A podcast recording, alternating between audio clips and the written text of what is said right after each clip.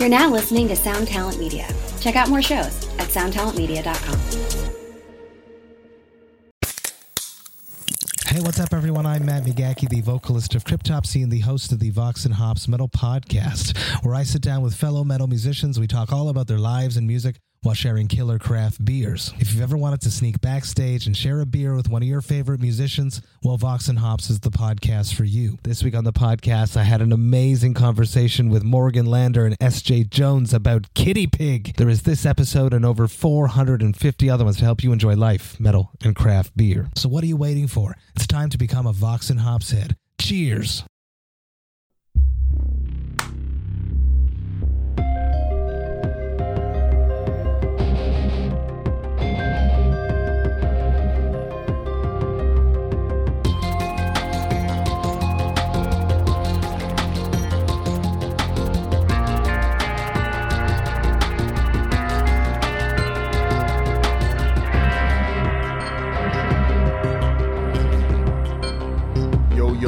Yo, yo, yo. Your boy is back for another episode of the Ex Man Podcast. Hello, my name is Doc Coyle. Thank you, as always, for checking out the program. Happy uh, belated Valentine's Day. I hope everyone had a wonderful time with their their boo or single night out. Valentine's Day secretly is a, is a good singles night out from what I remember. It's been a while, but people out, you know, to uh, fill that hole. I think you get what I'm putting down. Anyway, uh, what's been going on with me? Uh, I actually got some guitar solos done, so I'm feeling pretty good about myself. Still got a couple to do, one for sure, but you know, I have a few I'm, I'm proud of. So that's I've broken through the wall. Have that to report. Glad glad to uh, put that out there. Um, one thing I want to talk about. I I don't know if you guys seen this story. It's of Gojira. Someone took a picture of the prices at a Gojira show in the UK and posted the prices. You know, kind of with the inference that the prices were exorbitant. Uh, just to give you an idea, t-shirts 40 pounds long sleeve 50 80 for a hoodie um 25 for hats. You know some kind of like uh odd items like uh signed vinyl 80 pounds drum heads 200 pounds but that's i guess that's hand drawn by mario. He does art on there. And so on and so forth. And uh you know it's interesting how people kind of react to this because I think from a fan's perspective, I can I can maybe see how this might be upsetting or annoying, but even from that doesn't really make a whole lot of sense to me because the fans are at the shows. I mean, they're it's not like you're just going to see Gojira. You're you're going to the Gojira show, and then you're going to the Lamb of God show, and then you're going to the you know Metallica show, and all these bands are charging a lot for merch. You know, I don't care whether it's Iron Maiden or Britney Spears or you know uh, a big country actor or or hip hop act. Um, so what kind of bothers me about it is that it's not like they posted ten very big bands and said, "Oh, look at the prices." It's like we're gonna put this on Gojira, and I don't know if that's because they're environmentalists, so maybe that's uh supposed to signify that they're kind of like anti-capitalist or something maybe maybe that's part of it. So so they get a little more ire than maybe another band that might have uh might have had similar prices. I don't know if that's the case but i don't think it's fair to single them out specifically. But i'm sure this has been said by a lot of people but for those who don't know you know i think it's really important to understand where all this money is going. Uh a merchandise has gotten a lot more expensive. I mean, God forbid we just did these shows and I mean just the cost for like like a double X, triple X hoodie was like forty dollars plus. That's the cost before we've made a dollar. and uh you know, and I think our our t-shirts were I think somewhere like 15 16 dollars.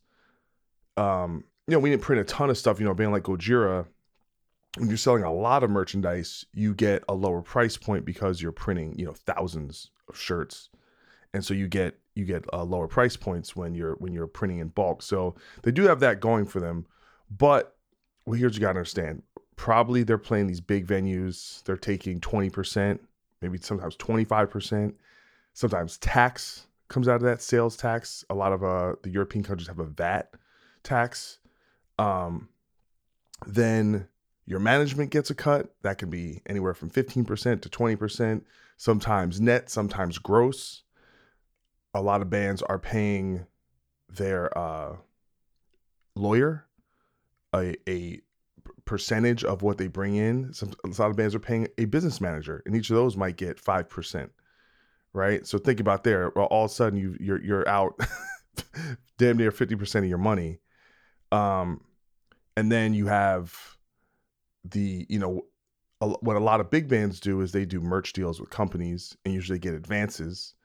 Uh, and part of that they'll send out you know a merch person to sell and uh, deal deal with the merchandise and but that person's getting paid pretty well. That comes out of that. Uh, you have shipping. I mean, sometimes I mean you're you're a band like this, you're shipping. I don't even know how many boxes. You know, fifty boxes, seventy five boxes. I mean, how much is that in shipping? So the, the costs are exorbitant, and then on top of that, it it bears repeating that this wave of inflation, you know, affects every aspect of life, and so it's pushing all expenses more. Um, and so I get it from a fan perspective. You know, it's it's an expensive night. You know, and I, I know I've been going out. You know, and it's every time I go out, you know, just getting a couple drinks or getting food, gas, everything is is really piling up.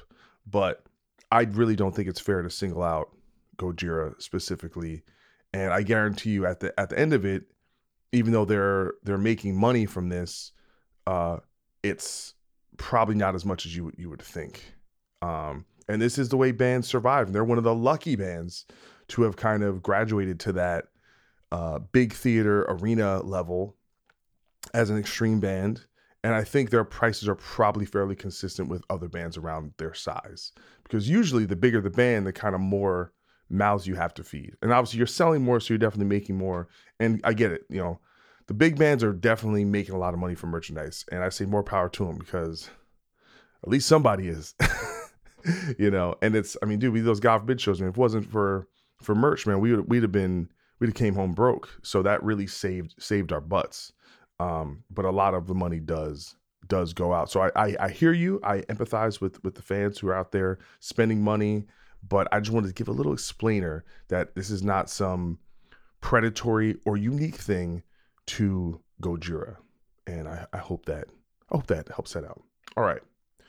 Without a further ado, uh, we have a show sponsor for this week. It is a band named Altars of Ruin, and they actually sponsored like months ago. And I was waiting for them to send me a song, and they finally sent me a track. It's called a collision of faith. And as long as I know that uh, this is their first song they have out, when on Spotify, it's the first one. There's nothing else. And it's coming from an EP which is not out yet, entitled Crimson Queen. Enjoy.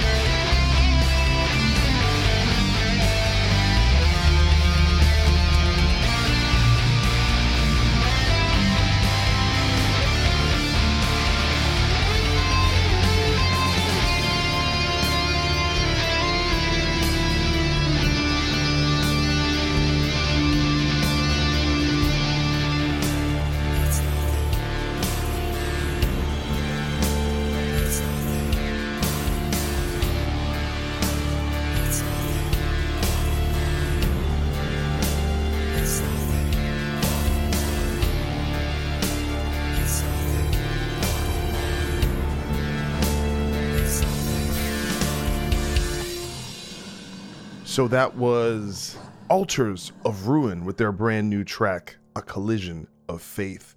I really enjoyed that, man. That was, I liked how dynamic and epic and all the orchestration and how it built. It had some proggy vibes, but it was very, you know, it had a unique sense to it. So good job, fellas and ladies, if there are any involved in the band. I don't know. But uh, this band came together uh, I they're from Ireland during Ireland's extended COVID lockdown periods, and uh, primarily online project from a bunch of like-minded musicians dedicated to darker, darker narratives that interested them. Uh, the EP that I mentioned, Crimson Queen, which is not out yet, uh, will mainly focus on the role of religion and religious persecution in society, centering on the protagonist of the Crimson Crimson Queen and her denouncing of God a collision of faith sees her offer her pursuers a choice renounce their faith or serve her for inter- eternity or die and be completely erased from history. A brief snapshot into the wider story of the ep all right oh wow that's very, very ambitious like the music. I like that i like that. Uh, if you want to check the band out their instagram twitter facebook is all altars of ruin that's altar a-l-t-a-r not with a e. And uh yeah go over there tell them Doc Coyle and the X Men sent you. Check out their music. Uh, it's streaming right now everywhere. Check out that tune. If you'd like to sponsor the show, get up in the DMs or just shoot me an email to the Ex-Man at gmail.com. Remember, that is EX. All right.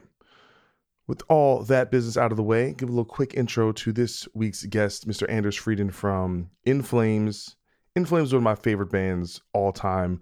One of the most inspirational music really that has ever touched me and it's it's been you know I I talk about in, in the interview that I've I've really followed them their whole career and I've I've considered them a lot like Metallica in that they've changed a lot but and evolved a lot but I I always will appreciate that in a band. Even if I like this era better than this era this album better than this album and you know I just I just give them respect respect for that you know for still maintaining and their their new record is incredible. And you know just the fact of having the opportunity for to have Anders on the show I'm to jump at that anytime I can. And I've known him for a really long time. He's such a sweet guy. And uh this was a lot of fun. So please enjoy this conversation with the incredible Mr. Anders Fridén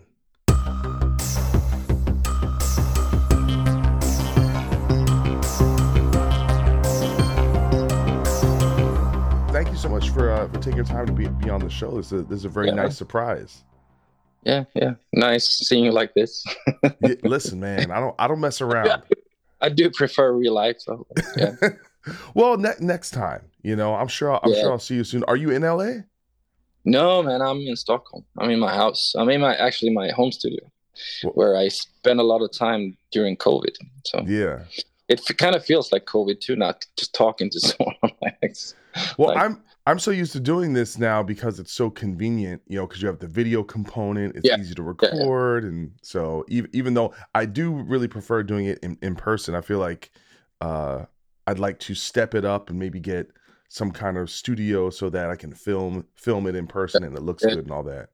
Yeah, I I mean, I, I said it to someone else the other day. I remember, and this is pre-COVID, of course, when we when you did promotion, you're traveling around, you know, like let's say three weeks in Europe, from country to country, and you talked to a lot of people, had dinner with everyone, and you came home totally exhausted. And now it's really nice. You can sit in pajamas and just talk to people over Zoom. I do not wear pajamas at the moment, though. I, I have to, I have to be honest. I actually wear proper pants but uh but uh you know it's it's kind of nice this way and i this is ba- way better than phone too Yeah. Yeah. Absolutely. We get to we get to enjoy each other's presence as human beings. But you're in LA so much, I almost feel like you guys live here. I feel like I've run into you all the time.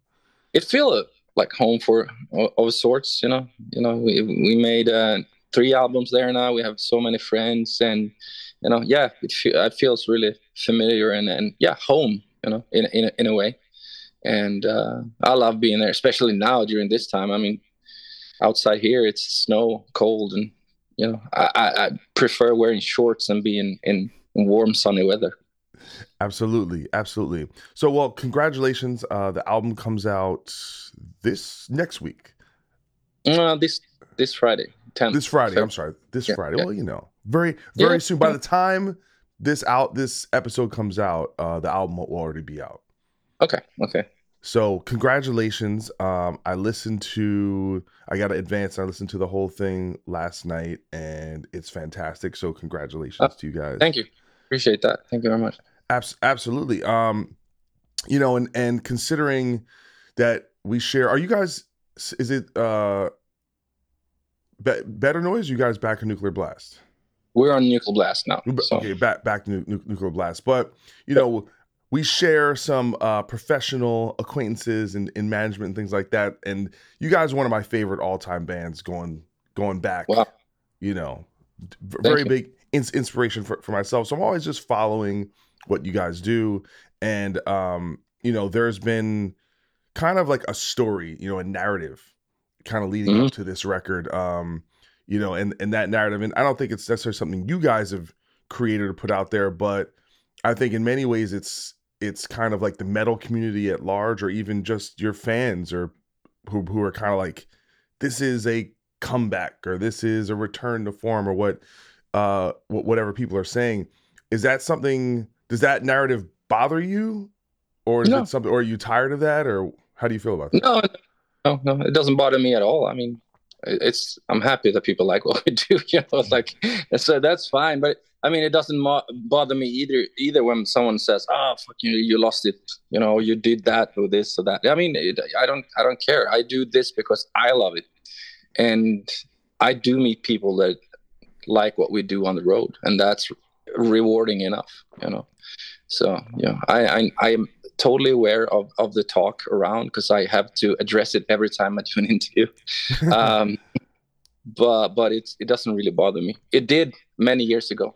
I, Yeah. I read a lot of stuff, and you want you wanted kind of to explain to everyone your intentions because you at, there are times where we I, I think we've felt mis- misunderstood because of, of, of the choices that we made musically or whatever. But uh, it's just like I, I've done this. I have a some sort of path that I follow, you know, and and I'm still here.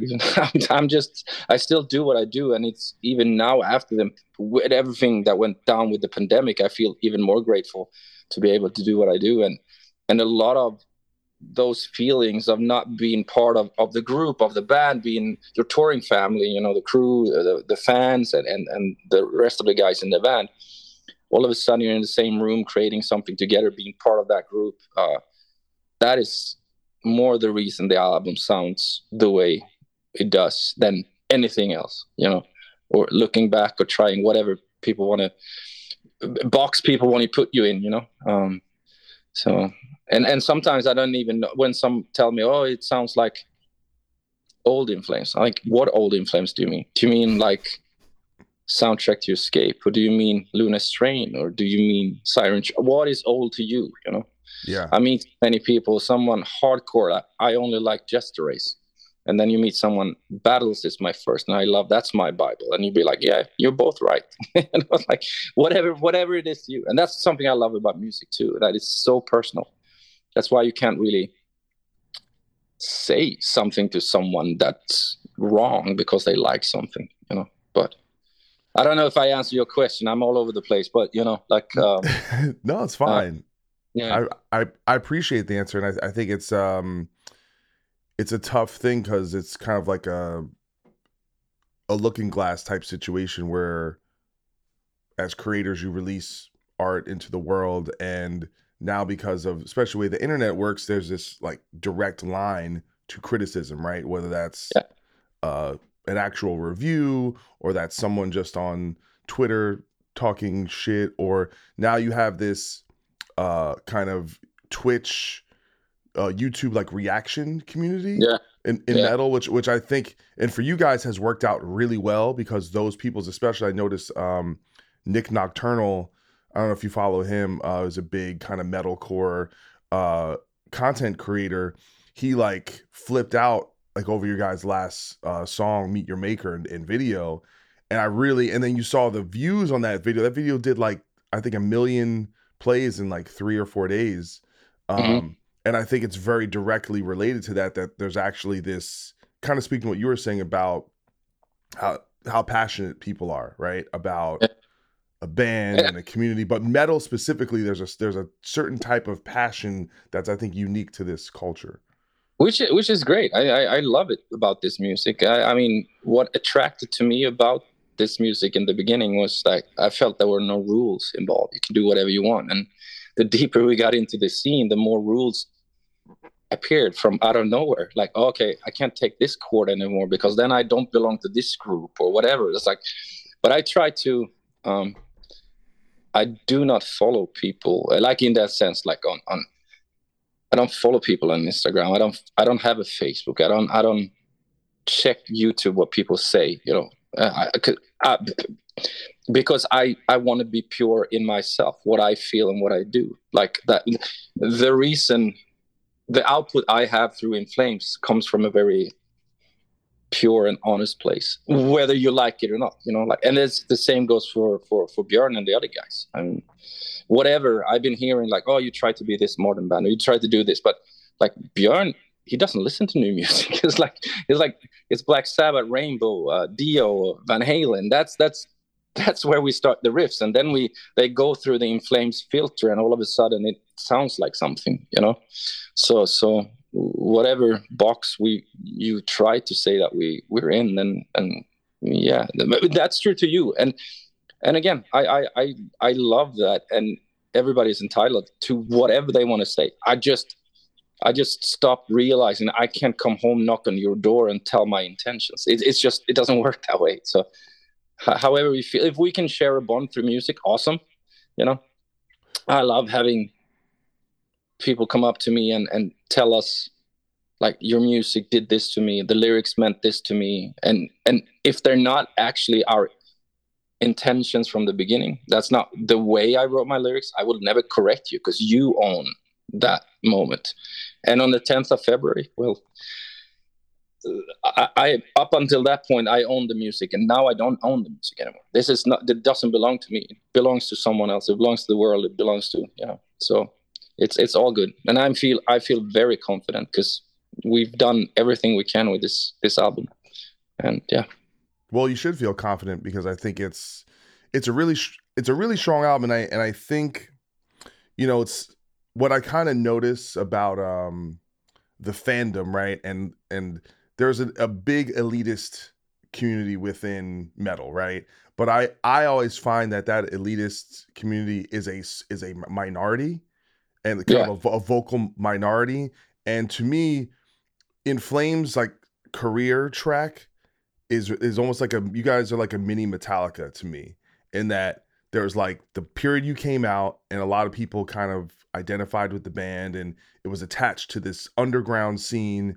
And then the band not only got bigger but then also like started to expand and experiment and you know and become popular with larger audiences. And so when you kind of graduate out of that underground, those people who first found you feel like like you spurn them or or or whatever, but I also notice a lot of people these people don't really keep up with the career. And like I went back and just like listened to the last few albums to go, is it really that much different? And I listened to it and I'm like, it's not, I don't think it's really that much different musically. I think it's turned up kind of a notch a little bit in terms of bringing a little bit of the thrash and kind of some some of those elements. But uh I noticed the mix though on this album is is a heavier, ballsier, like you know, yeah. kind of more metal mix. That's one the one difference that, I noticed. I, I agree. I mean, that's something we talked about, and pretty much the only thing we talked about coming into this album that we want to make something that has a little bit more focus on the guitar and and bring the drums a bit more in the forefront, make it more punchy. And and you know, we got to Joe Rickard, who's who who played with us for a while. You know, he's the guy that mixed it. So for for us to talk to him and explain, he immediately understood. So that was, I mean, the the, the songs comes from the same place. I mean, the DNA of In Flames, melody and aggression. That's what it is. And I've been saying it, saying it to a bunch of people uh, that I talked to uh, while doing these um, um, interviews because it's always to talk about the past, the past, the past. Like if we would, for just by an experiment, if we were able to record all our songs like throughout our career in the same studio with the same equipment, with the same producer, feeling exactly the same that day, you know, the vibe is exactly the same. I think there would be more similarities between but because we are you know they're year in between and you feel a certain way and influences coming left and right even though it's not you you you you might you might not be aware of the the immediate influences but something happens and and we don't want to repeat ourselves. Like that's not what we want to do. And i'd rather want to be a band that people be are a little bit on you know they are not sure what's going to come you know? So you take them by surprise and also um, it's very difficult to comp like the album you first you, you hear the first time. And I, I, guess it's the same for you and, and and for me as a as a music fan. I mean operation mindcrime nobody i mean Queensrÿche can never do an album like that again. Like it doesn't matter the, the, the quality whatever. It's like that's my ground zero for them. And then other bands too you know like um, Scorpions Blackout. That's the album for me. You know, like stuff like that. Um, I, I Alice in Chains, Dirt. That's like the Bible for me. You know, it, the albums past and before, great, but nothing compared to. So it's like you you you uh, you find an album or a music or a band in a certain point in your life, and and it's you can't compete with that. And same goes with our music and your music or whatever. You know, you, just you just can't. So you can't we can't recreate magic, and you can't be the person you were when you were 25, right? Like you have to be the person you are now. That, like like if someone was like, "Oh, I wish you did Jester Race, uh, Jester Race part," like that would be the worst. We'll call it true untrue untrue move we can ever make because we are not the same people. Not with it, not, like Jester Race was done in 11 or 12 days, like including mix, you know and that that there's no, way we can do that today. Like we can't. And there's something beautiful and and the naivety and the the the, the way we were and the, the, our view upon the scene upon the where we were as musicians is so beautiful but that cannot be recreated. It's just impossible. And it should not be recreated. That should be on its own like like should be untouched yeah, I mean, I I don't know. I've I've never really personally identified with that because I always have more respect for bands that evolve and change as opposed to bands who go out of their way to stay the same. And I and I get it. Like at the end of the day, it's a you know it is a business, right? It is a brand, right? If if all of a sudden if you guys don't sell any records or if you don't sell any tickets, you can't do In Flames anymore. So it kind of does matter that people care, right? And people show no, up. Yeah, yeah, but that I think there's two things. Like, I, I, it matters that people care for sure, and with that comes, you know, ticket sales and, and uh, album sales or whatever. But you can make it, it, it's not a formula where okay, let's do this and then we do this and this and that's equal this amount of money or this amount of people that care that's you can't do that i mean it's just it's you can say both tired and it's just like impossible. This is not the music. I don't think metal is the music to do it in if you have those want to have those calculations. I mean at least not for us or for me. But that being said i'm you know i'm extremely fortunate i can travel the world for these many years and do what i do. And that people are interested in taking part in a new release of, of an album that we worked really hard with. Um, so that is amazing you know and it, and ex- extremely rewarding. Like, but it has to be. There's no money in the world that if I go on stage and third night in a row, I feel it's not. This is not a place for me. It's time to go. There's not money involved in me being on stage and, and doing this. You know, I'd rather just do something else. you know what I mean? So yeah. Well, I mean, I, I was uh, watching an interview with Bjorn, and he was saying how the touring part is like his favorite part of being in a band and kind yeah. of the big motivator. Is that the same for you? Uh, I love that too, but I I love going in the studio with nothing and coming out with something that you, as a band, feel is complete. I love that, but I'm I'm way more nerdy. I mean, you know, he's a guitar player with wah wah. That's it. he's like, if I would, I have, I have like in this room, I have like 50 gig, you know, different pedals for different reasons you know like i so so so and that speaks volumes about him too. He cares about the riff and a sound and and he loves being in on stage in front of people which is i i think it's amazing but i'm more nerdy you know but he, I, I i i love being on stage too. I, I i that that's a moment where i yeah i feel it feels really rewarding and I feel at home. Are you this might be a weird question. so take it for what you will. Are, do you consider yourself like an anti rock star? Do, uh, yeah. do, do, you want me to clarify what I mean by that? No, no I, I kind of, yeah, yeah, I guess. No, I don't see myself as that, but yeah, maybe. I mean, I'm not very much into the yeah, yeah, I guess I don't well, know. I'd say, well, I'd say like so back in the day, right? You you had like dreads, and you yeah. guys. I remember you guys were doing from different tours. You would kind of coordinate your stage clothes, and it would have yeah. like this kind of a little more elevated thing. And in you know maybe the past ten years or so, you know, you wear a baseball cap, you dress pretty plainly on stage, and it's and to me it's antithetical to what I when I perceive a lot, especially when you're the singer or the front person, there's this additional responsibility kind of put on you to stand out or be in the spotlight or represent something, right? That's yeah. elevated or or bigger. And it seems like um and I think you know, and I think this is both with you and Bjorn, where you guys have this. It's like a quiet confidence where you're not trying to be anything. You're just complete. It seems like from the outside looking in, like you're very comfortable with yourselves and who you are, and you're not trying to be anything other than that. No, no, I, I think we are that that years, I guess, years of experience and being in this band and do what we do. We are we are confident at what we do, and I love being on stage, uh, screaming at people, you know, circle pit, circle pit, do this, do that. But you know out off stage. I'm not that person. And if i go to show myself i'll be you know at the at the bar with a beer watching the band and enjoying the music. So yeah yeah. I, I i mean yeah i don't feel like i mean it would be different if you were a new band i guess you know. You have to especially these days it feels like it's so you know you can do whatever but to be heard and be noticed it's it's quite difficult um, with everything that's going on. So you have to act a little bit extra. But I, I think it would be stupid if i all of a sudden start wearing different attire and you know start saying weird shit just to be noticed.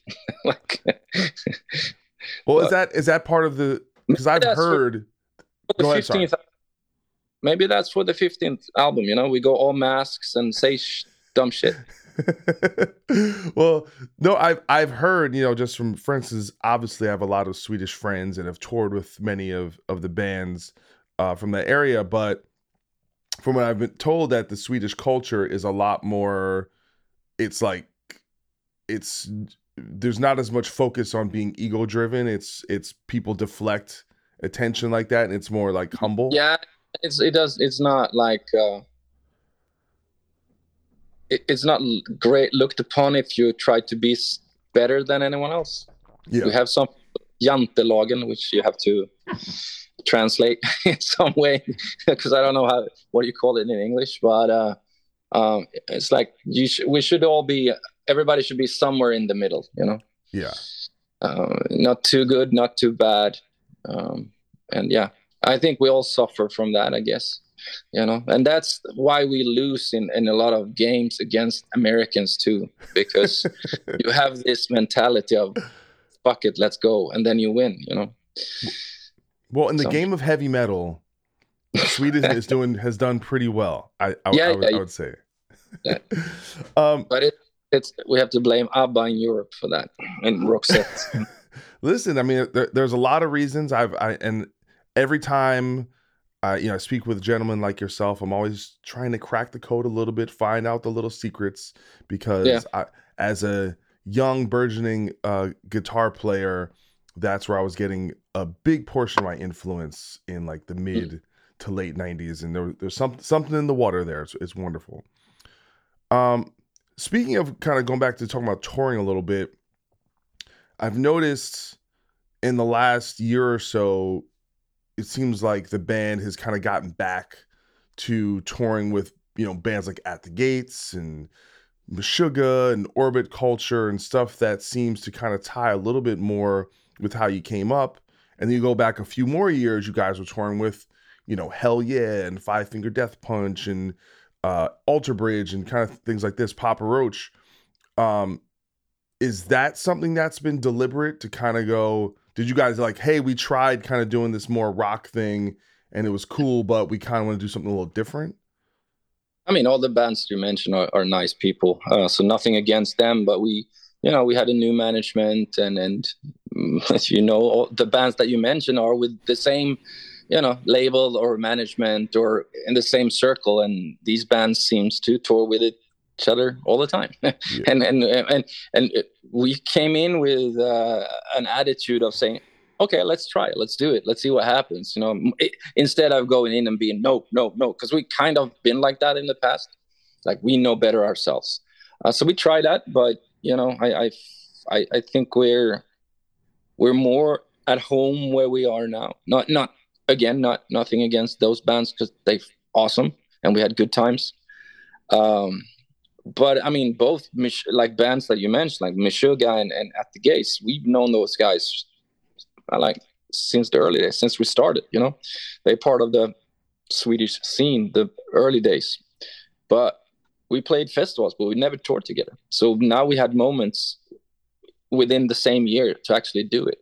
And when we do our own tours, um, I, I get to pick what bands I want to do, uh, want to play play with, and I, I it's like let's see what At the Gates are up to because that would be awesome, you know.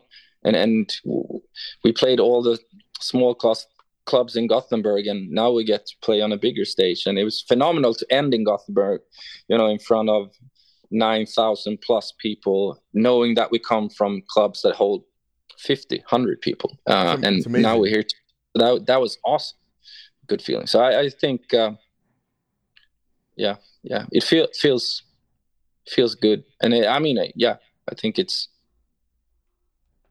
intended to be that way. I mean, I think it's you know, I I don't know how you guys feel about it or the other bands that have made a mark in that scene, but especially a band like At the Gates because they broke up for so long, and you know, obviously now they've they have this great legacy, but when they broke up, they weren't really that successful. They were a struggling band, and Yeah. It's interesting to see that you know when all those bands were coming out like you guys and them and arch enemy and soilwork were really kind of taking off in the late 90s early 2000s it was this new thing and it was really exciting.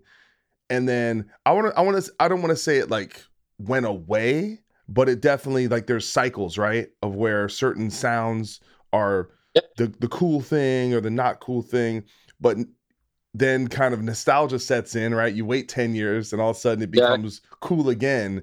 And now it seems like there's this almost renaissance with all those bands being really successful in that sound. And to me, it's just a heavy metal sound, right? Like it's guitars, it's melody, it's heaviness, it's hooky, what, what whatever. It's not to me, it's just part of the broad thing that is heavy metal. But there's obviously something special about that that sound that that you guys and all those other bands that people se- seem to really care about.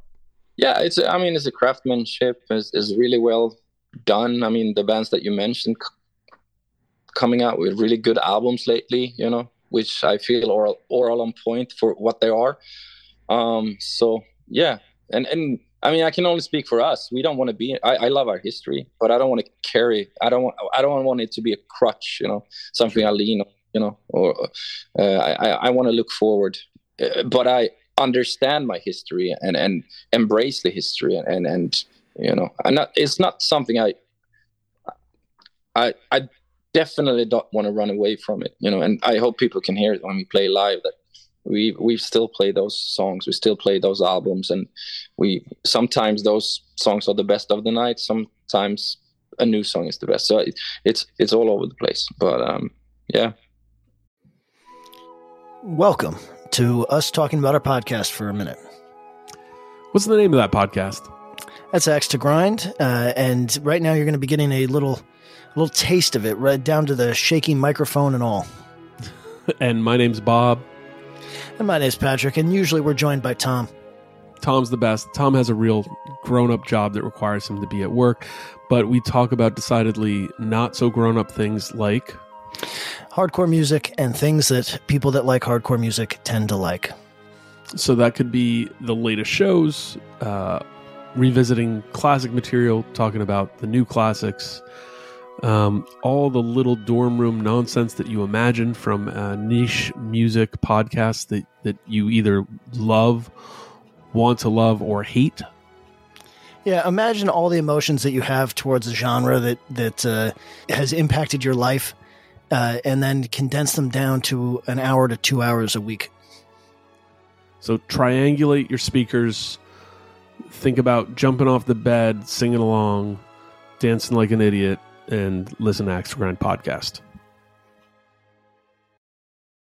Well, hey friends, my name is Zach Lupetin. You may know me from the band Dustbowl Revival, but I also host a music discovery podcast called The Show on the Road. For the last five seasons, I've been able to dive deep and have intimate chats with folks like the Lumineers, Ani DiFranco, Vulfpeck, Keb Mo, Lake Street Dive, Bela Fleck, and more. So, guess what? After 150 conversations with some of my favorite songwriters from around the world, we are bringing brand new episodes to the Osiris Network. New interviews and intimate acoustic performances will be coming at you this summer. And which episodes are coming next, you ask? I am Zach Goode, the lead singer for the band Smash Mouth. Our band is called Milky Chance. We are based in Berlin. My name is David Shaw. I sing and write songs with my band, The Revivalists. Trust me, these conversations go some wild places. So, subscribe to the show on the road on Osiris, and we'll see you soon.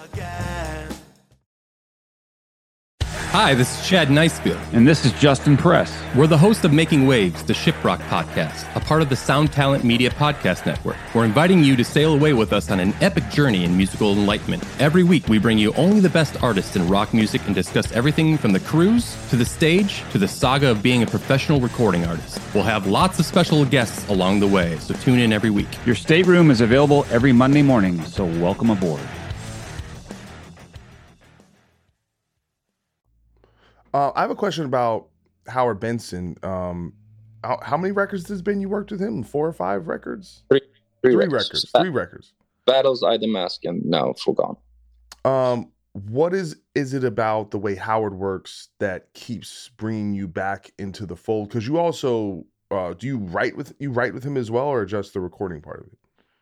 we do recording i mean he's he's helping me for sure with uh, uh vocal vocal melodies and stuff like that. But now now it's like um i mean he's part of the he's he's the guy that overlooks everything you know but he he's recording me and then mike plotnikoff he's the one that record the guitar the bass and the drums. Uh, but no i i have a lot of faith in howard and now we worked for these three albums. I don't have like because when we came over the first time i think i had a little too much respect you know?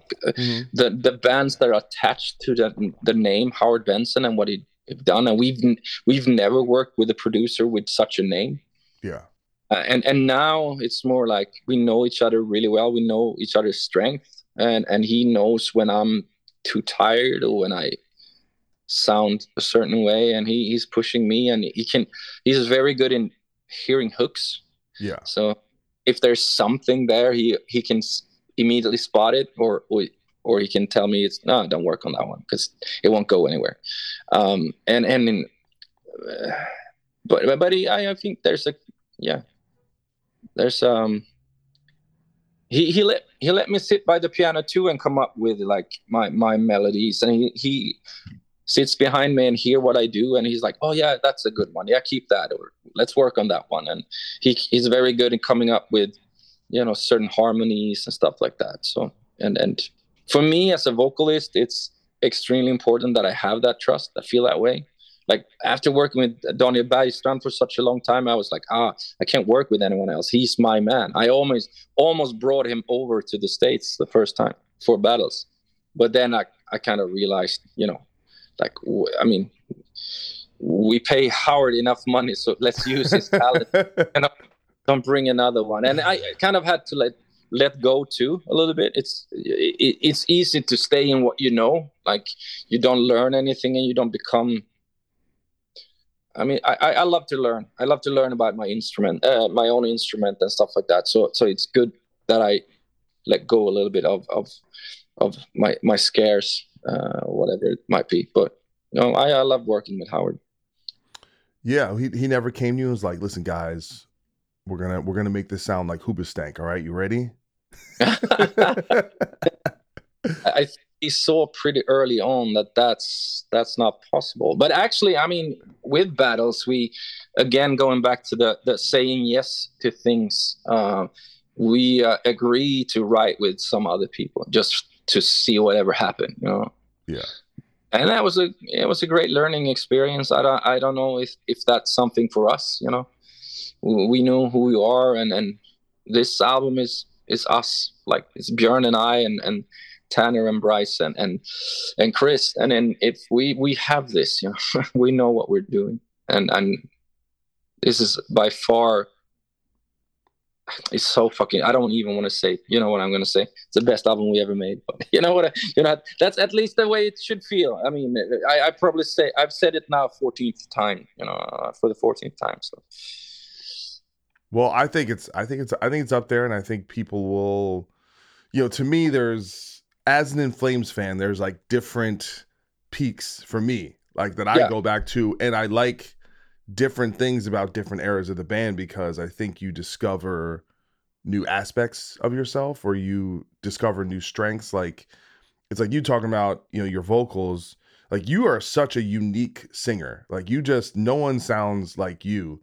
And uh the interesting thing I like you did you filled in for Lamb of God, right? On a show Yeah. or and I remember like watching that footage and being like, man, people don't give Anders enough credit for how brutal his fucking voice is, you know, because you do so many different things. And I think um In Flames music is so melodic. Maybe people Yeah. don't realize that you, that you fucking get down.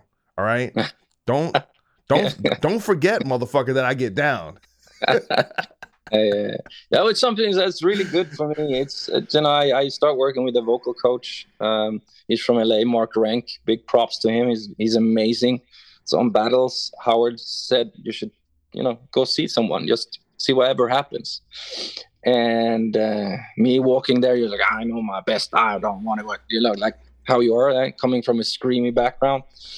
But he done so much for me to help. I mean, we do singing, singing, and, and a lot of learning how to breathe and all that stuff. But all that helped my screamy voice to become better and way more uh, stable. And and I am ready when we play live, like first song. It doesn't take me four or five songs, and and so I feel I am better at what I do. It's uh, and you know it's I'm not trying to be the best singer. I'm trying to know my instrument, and I'm happy when you say I'm I sound it's unique. I, no one sounds like me because that's that's great. I don't want to be anyone else. I want to be me. Well, I mean that's I think that's half the not even half. I think it's almost more important than being great is being unique because it's like if you listen to like Anthony Kiedis from Red Hot Chili Peppers. I don't think anyone listens to Anthony Kiedis and is like, that's the greatest singer in the world. But it no, I, sounds like I know, him. I know what you mean. I want I want to feel something, right? I want I want to I want to tell a story with my even if you don't understand my lyrics, you don't understand English even. I, I want you to get something from the way I sound. And uh, uh, I I work with emotions more than anything and and because fucking everybody can sing and everybody can fix it in the in the studio and everybody it's like everybody has a voice. It's just like don't be afraid to use it. Just get out there and fucking sing you know? Like like it, it doesn't it doesn't have to be just because yeah. Some so many people compare to like the you know the american idol or swedish idol and you have to be that singer right but that's so boring you know so fucking boring well, I I remember this show is when God forbid was on tour in 2009. It was this festival in Spain called Kobetasonic, mm-hmm. and Motley Crue headline. I think you guys were main support, and uh, it was Anthrax and DragonForce, and we opened the stage. And this show, from what I heard, your guys' uh, computers or like backing tracks like didn't show up, and so you guys ended up doing a completely like raw set. Like no, there was no cloud connected, like nothing that had like heavy synths or anything. You just did did just a raw set and you guys sounded just as good as you would with all that stuff and it was just a cool thing to see because it it confirmed something I already believed, but you know that you guys are just you know, you're that good. It's not just be you know, you hear you hear about this stuff, you know, with bands with laptops or backing tracks or whatever and how reliant people are. But listen, I'm letting the people know I seen it. Right, In Flames don't need none of that shit. All right, it's just just a little yeah. Additive. I, I, I don't want to get into that debate because I've uh, I've heard about it. yeah. and, uh, and, and and it's totally fine each to I know whatever people want to do and and it's just like yeah we we use uh tracks um not as much over in the bigger shows in Europe because then we have a keyboard player with us but we can't bring him all over the planet all the time. Um, but uh, I want us to be able to play a show without them. We are not. It's not what runs the show. Like you know, we can still play, even though I mean, I, I think I mean, I. So, I think how you put how you sound on an album and how you sound live is two different things. You know? Some people's like, oh, you don't you, you don't sound exactly like you do an album. Yeah, so what? You know, it doesn't have to. It, it can be whatever. You know, so so there. I, I, like when there are some mistakes and some flaws and and and live. it's it's all good. um, but uh, no, we we we can play most songs. Oh well, I, I have seen it and it's amazing. yeah. Well, I think you guys are one of to me. Uh, what set you apart and you know there's so much kind of lineage you know i don't know if the people listen to this sh- show i'm sure i've talked about it here and there but how far we go back i mean god forbid opened up for in flames in 1999 yeah. Obsessions in in randolph new jersey and it was it was a kind of a life-changing moment for us because you know we were such fans but i think what made you guys stand out was how refined you were as a live band at that point. It put you, I think, on another level, especially with a lot of technical bands coming in that area that to some degree, I remember seeing some of those bands for the first time, and they were not as put together live. And I think because a lot of those acts were very studio oriented, right? A lot of kind of just really technically gifted and but a little on the nerdy side. But you guys seem to really have it together as a live band, and you sounded great, and the level of tightness and performance was always a step ahead. And I think that's a big reason why you guys kind of shot ahead the pack.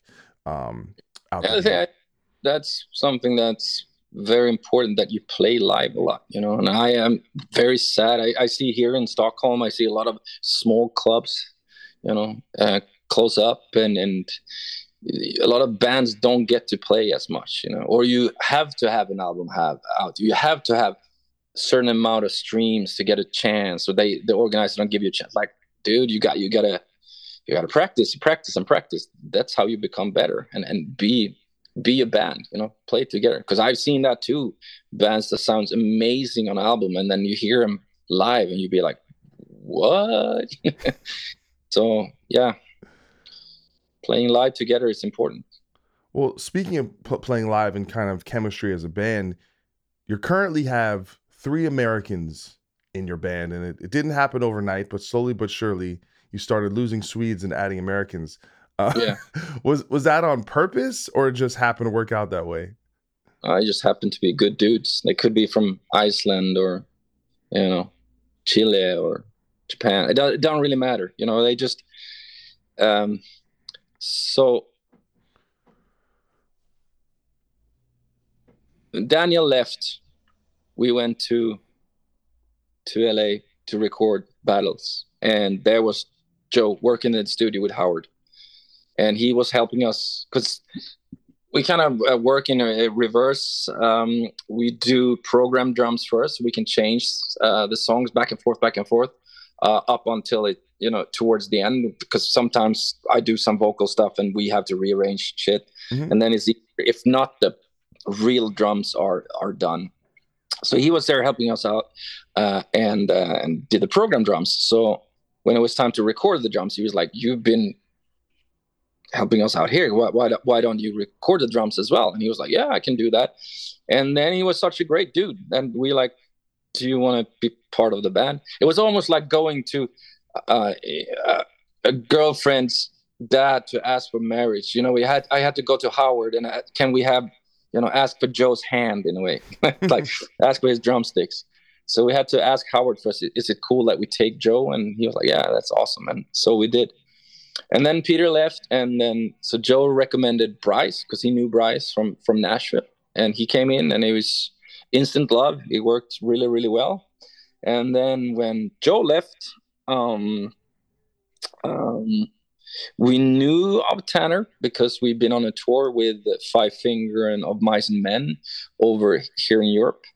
And Tanner was teching for Of Mice and Men. So we always saw this guy, this joker behind stage, really fun guy coming into our dressing room, you, you know, with a smile and everything. I didn't know uh, how good he was at the drums at that point, but then he he sent us some some uh, some uh, clips and he was like amazing. So he was in the band and uh, then when Niclas left, uh, we were we had like a day or two until the tour would start in in the US. This was in the beginning of I the Mask, like the touring cycle of I the Mask.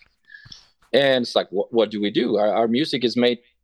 We don't want to have. Speaking of having stuff on tracks, we don't want to have a guitar on, on on tracks. We want this is made to be played with two guitars. So let's look for an American. And oh yeah, Chris, he's you know he's maybe he's not doing anything or he was doing something with Act of Defiance, and we knew him since the Jag Panzer and Nevermore days. Uh, so we knew uh, on the personal side there was you know we, it was awesome already, and he came in and helped us out, and he's still here. so and and so. It, it happened very organically, but it was it was not meant to be that way. But it's it's awesome. We gel together, and we are really it's so much like everybody want to be here and, and we have a good good vibe and, and yeah i think we sound really good live too but i mean that's not the that's not when you start a band that's not what you think you know you think you're going to start with the same group of guys and up until the day the end and then that's it but life comes in between and here we are Do you do you guys think you and Bjorn are, are tough to be in a band with when you see like people kind of slowly start start start to leave and kind of go separate ways? Uh, I think we are the greatest people ever. But no, I, I mean, yeah, maybe that could that could be. You know, that could be. I mean, who who knows? I mean, um, I I'm very determined. I mean, I I know what I want. I know what to do. I want. I know what. I mean, but I mean, I'm not always right. You know, and but I think that there are different points in life, and as I said, things happen. We we never fired anyone. It's just the way it is. I, I don't I don't know. I mean, that's a, a question for someone else, I guess. Um, but I, I, I know I know what I want. I know what I, I know how to like. I want to take this band here, you know, and then I go for that, you know. But I mean, that's I, I I don't yeah I don't know how to answer really, you know. Would you guys ever tour with like the Halo effect or something like that and do like a bring bring the forces together or is there is there tension there?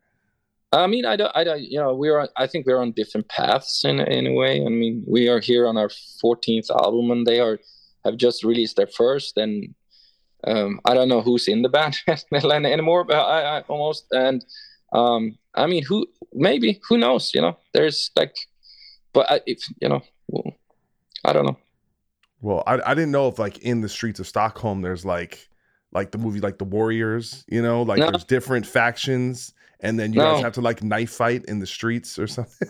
no, I, I think we're we're beyond that by now. But no, no, no. But I, I think we're in a different place, you know. And at the I mean, why why do they want to be connected with In Flames? I, I I mean, they are starting forming their own band. They are they need to find their own identity. I for, sure. for them it would for them it would be good to do a let's say when they done their fourth album maybe we will do it you know because then they become this their own entity and, and their own band um, and i think they they need that and they they deserve to have that place too um, the first album is fairly easy anyway and then the second then everything will be compared to that all the time sure. same i mean that's how it was for us so.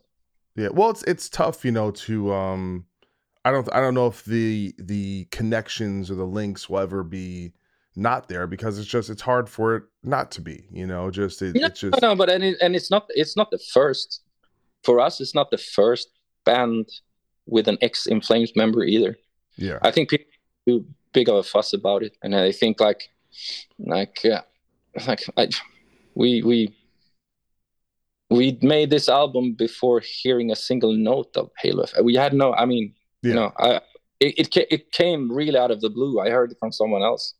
And and it's fine. I mean if they want to do it that's fine. It's like whatever. It's, it's like everybody's entitled to do whatever and then it, it's fine. Um I, I i am in this band and i i have my own path to follow.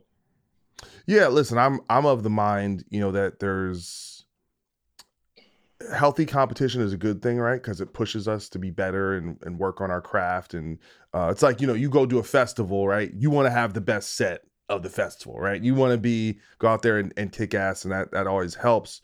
Um, but at the end of the day, I always think there's more than enough out there for everyone, and that uh, you know, if you're a great band and someone else is a great band, that everyone can do well, you know, and everyone can have success, and like we're not in competition with each other in that yeah.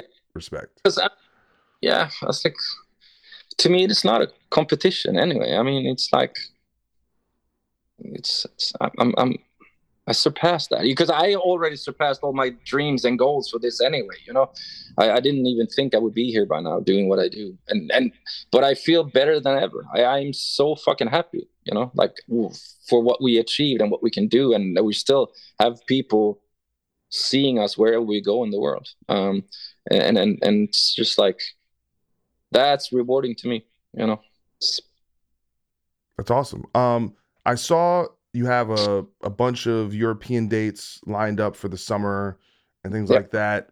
This album comes out this week. Is there going to be some big U.S. tour announcement sometime soon?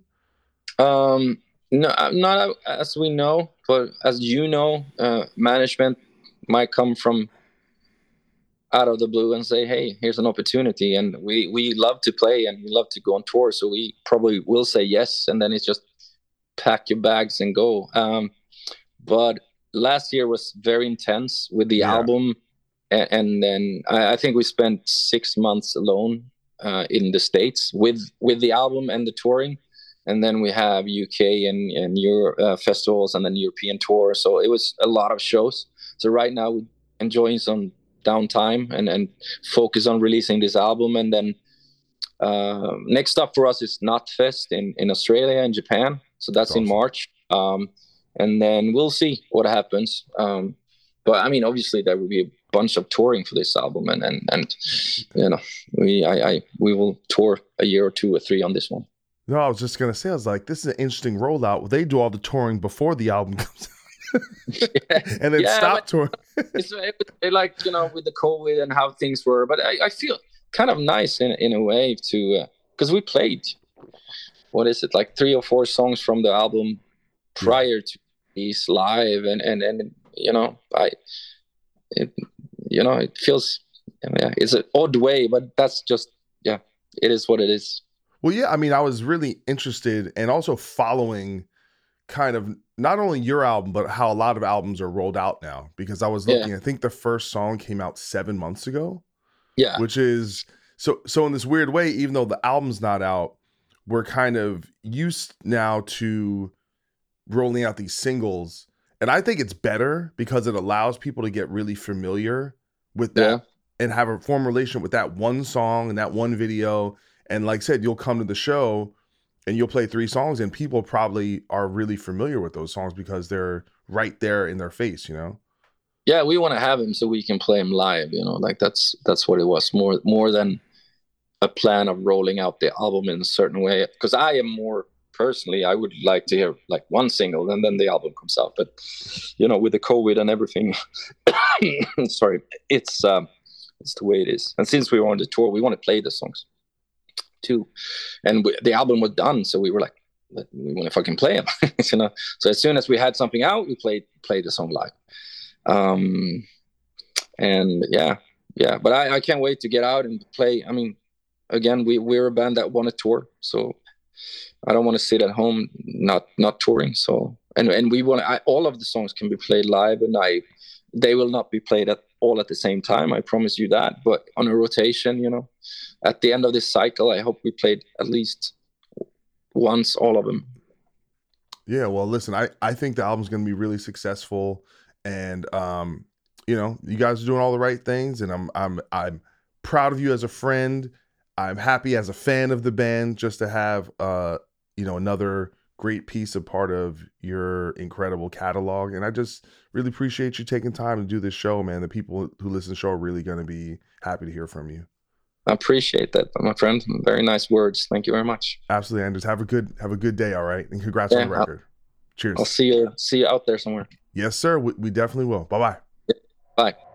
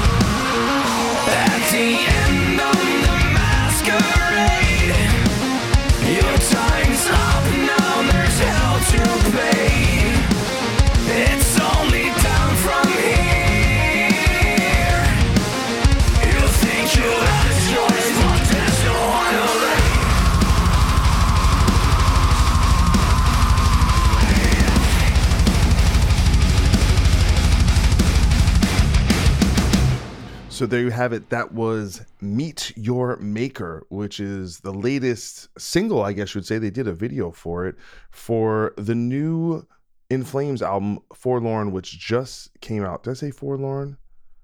God damn, that ain't the name of the album. It's Foregone. See what happens I don't have notes? I knew it was something like that. I hope I'm not the only one to do that. Foregone. Foregone. And uh that's, that's like a feel like that's an In Flames classic banger. It's going to be in the set for a long time.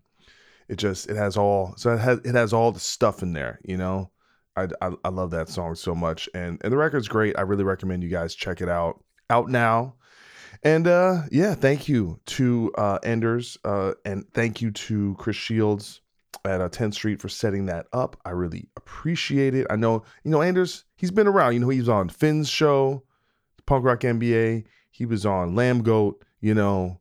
You know, he's always he's kind of hoeing around as for, for interviews. You know, I see what's going on here, guys. Really doing the push. But you know what? I'll take what I can get. Okay, when it comes to the big dogs. I really will. I, I appreciate either way. And you know, any any anytime anyone from In Flames wants to come on the show, please. I've I've been trying to get Jesper, the old guitar player, and couldn't make it happen. But you know, Jesper, if you're listening, you know, if you're you're if you're a steady listener, hit hit holler at your boy. All right, I'd love to talk to you. So, and you know, pretty much anyone from the the Swedish lovely bands, you know, who inspired me so, or you know, any, anywhere in Scandinavia, I, I would love to have on the show. I don't think I've had anyone from Meshuggah on the show. Should I should I should look into that. That would be nice. Or Michael from Opeth. That'd be cool. I gotta uh gotta hit Michael up, see if I got his email somewhere. All right. Well, what's going on here? Not too much. I was uh I was gonna be taking a chill day. I started on Monday. I was like, all right, this, I'm I'm dieting.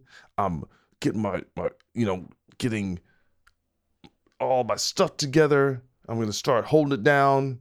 And then yesterday was Valentine's Day, and we went out to dinner and we drank, and then everything just went out the window. So, and today is a little bit of a lost day. So, kind of back to square one, but that's all right because it takes a lot of willpower to, to to get everything. But but that's all right. You know, you you go, you get knocked down, you get back up, you try again. So I'm trying to get my shit together. All right. This year is very interesting for me because Bad Wolves has three shows in April. And I think we're going to Europe. Well, no, I know we're going to Europe in June, do some of the big festivals.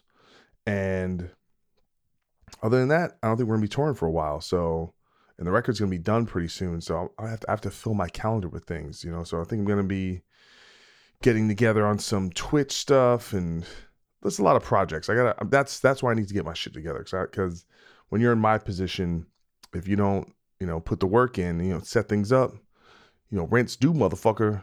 You better you better you're gonna be shit out of luck. So when you're when you're self-employed, you gotta you gotta create your own work, and that takes takes a lot of discipline. And I, I've wavered with that, and it's well, I would say I've wavered wavered with it. I think when you're on tour all the time, I've struggled where I come home from tour and then boom, I can just kind of get into whatever flow.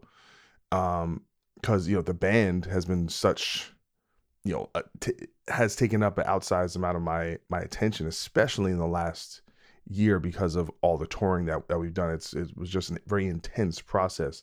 So you kind of like get home, takes you a while, takes a minute to decompress, and then you're on one thing, the next, and you know op- that open road is exciting, but it's also a little daunting. You know, so it you know that, that that's how it goes, and so I'm trying to lean into the excitement part of it, but also th- know it takes a sharp mind. Um, so it's just trying to. I think if you can wrangle the health part of it and get all that stuff together, it makes everything else flow. You know, so you you know get the mind working, the body, the spirit, all working together, and good things will happen. So I'm looking forward to doing some things. Anyway, thank you guys as always for listening to the show.